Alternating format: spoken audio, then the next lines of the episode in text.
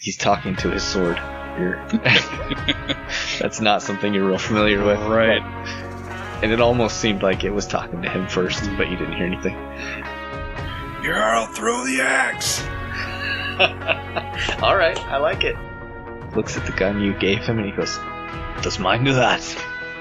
With these glowing, bright red eyes they're just staring at you. He looks at you and he says, uh, Can one man bear the weight of all the evil in the world? Time and speed and awareness all just kind of are starting to slip. Oh, uh, good, good talk there, Asmodian.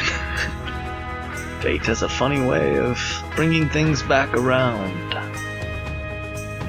You're uh, quite the dynamic figure there, Asmodian. And when I died, that contract was called in. I think I'm going to terrify anyone that I encounter. Yeah, that's probably a good point. I think your just your your pectorals alone would scare somebody. Was she worth it? You been shot yet? I have been shot many times by many different types of weapons. Might have to make you an honorary hellhound. Weird sense of almost like vertigo wash over you. He stops.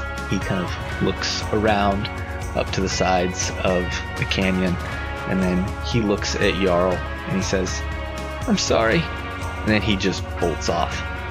You are knocked out of your saddle and you lose consciousness. I would have gone with it, but you argued yourself out of it, so.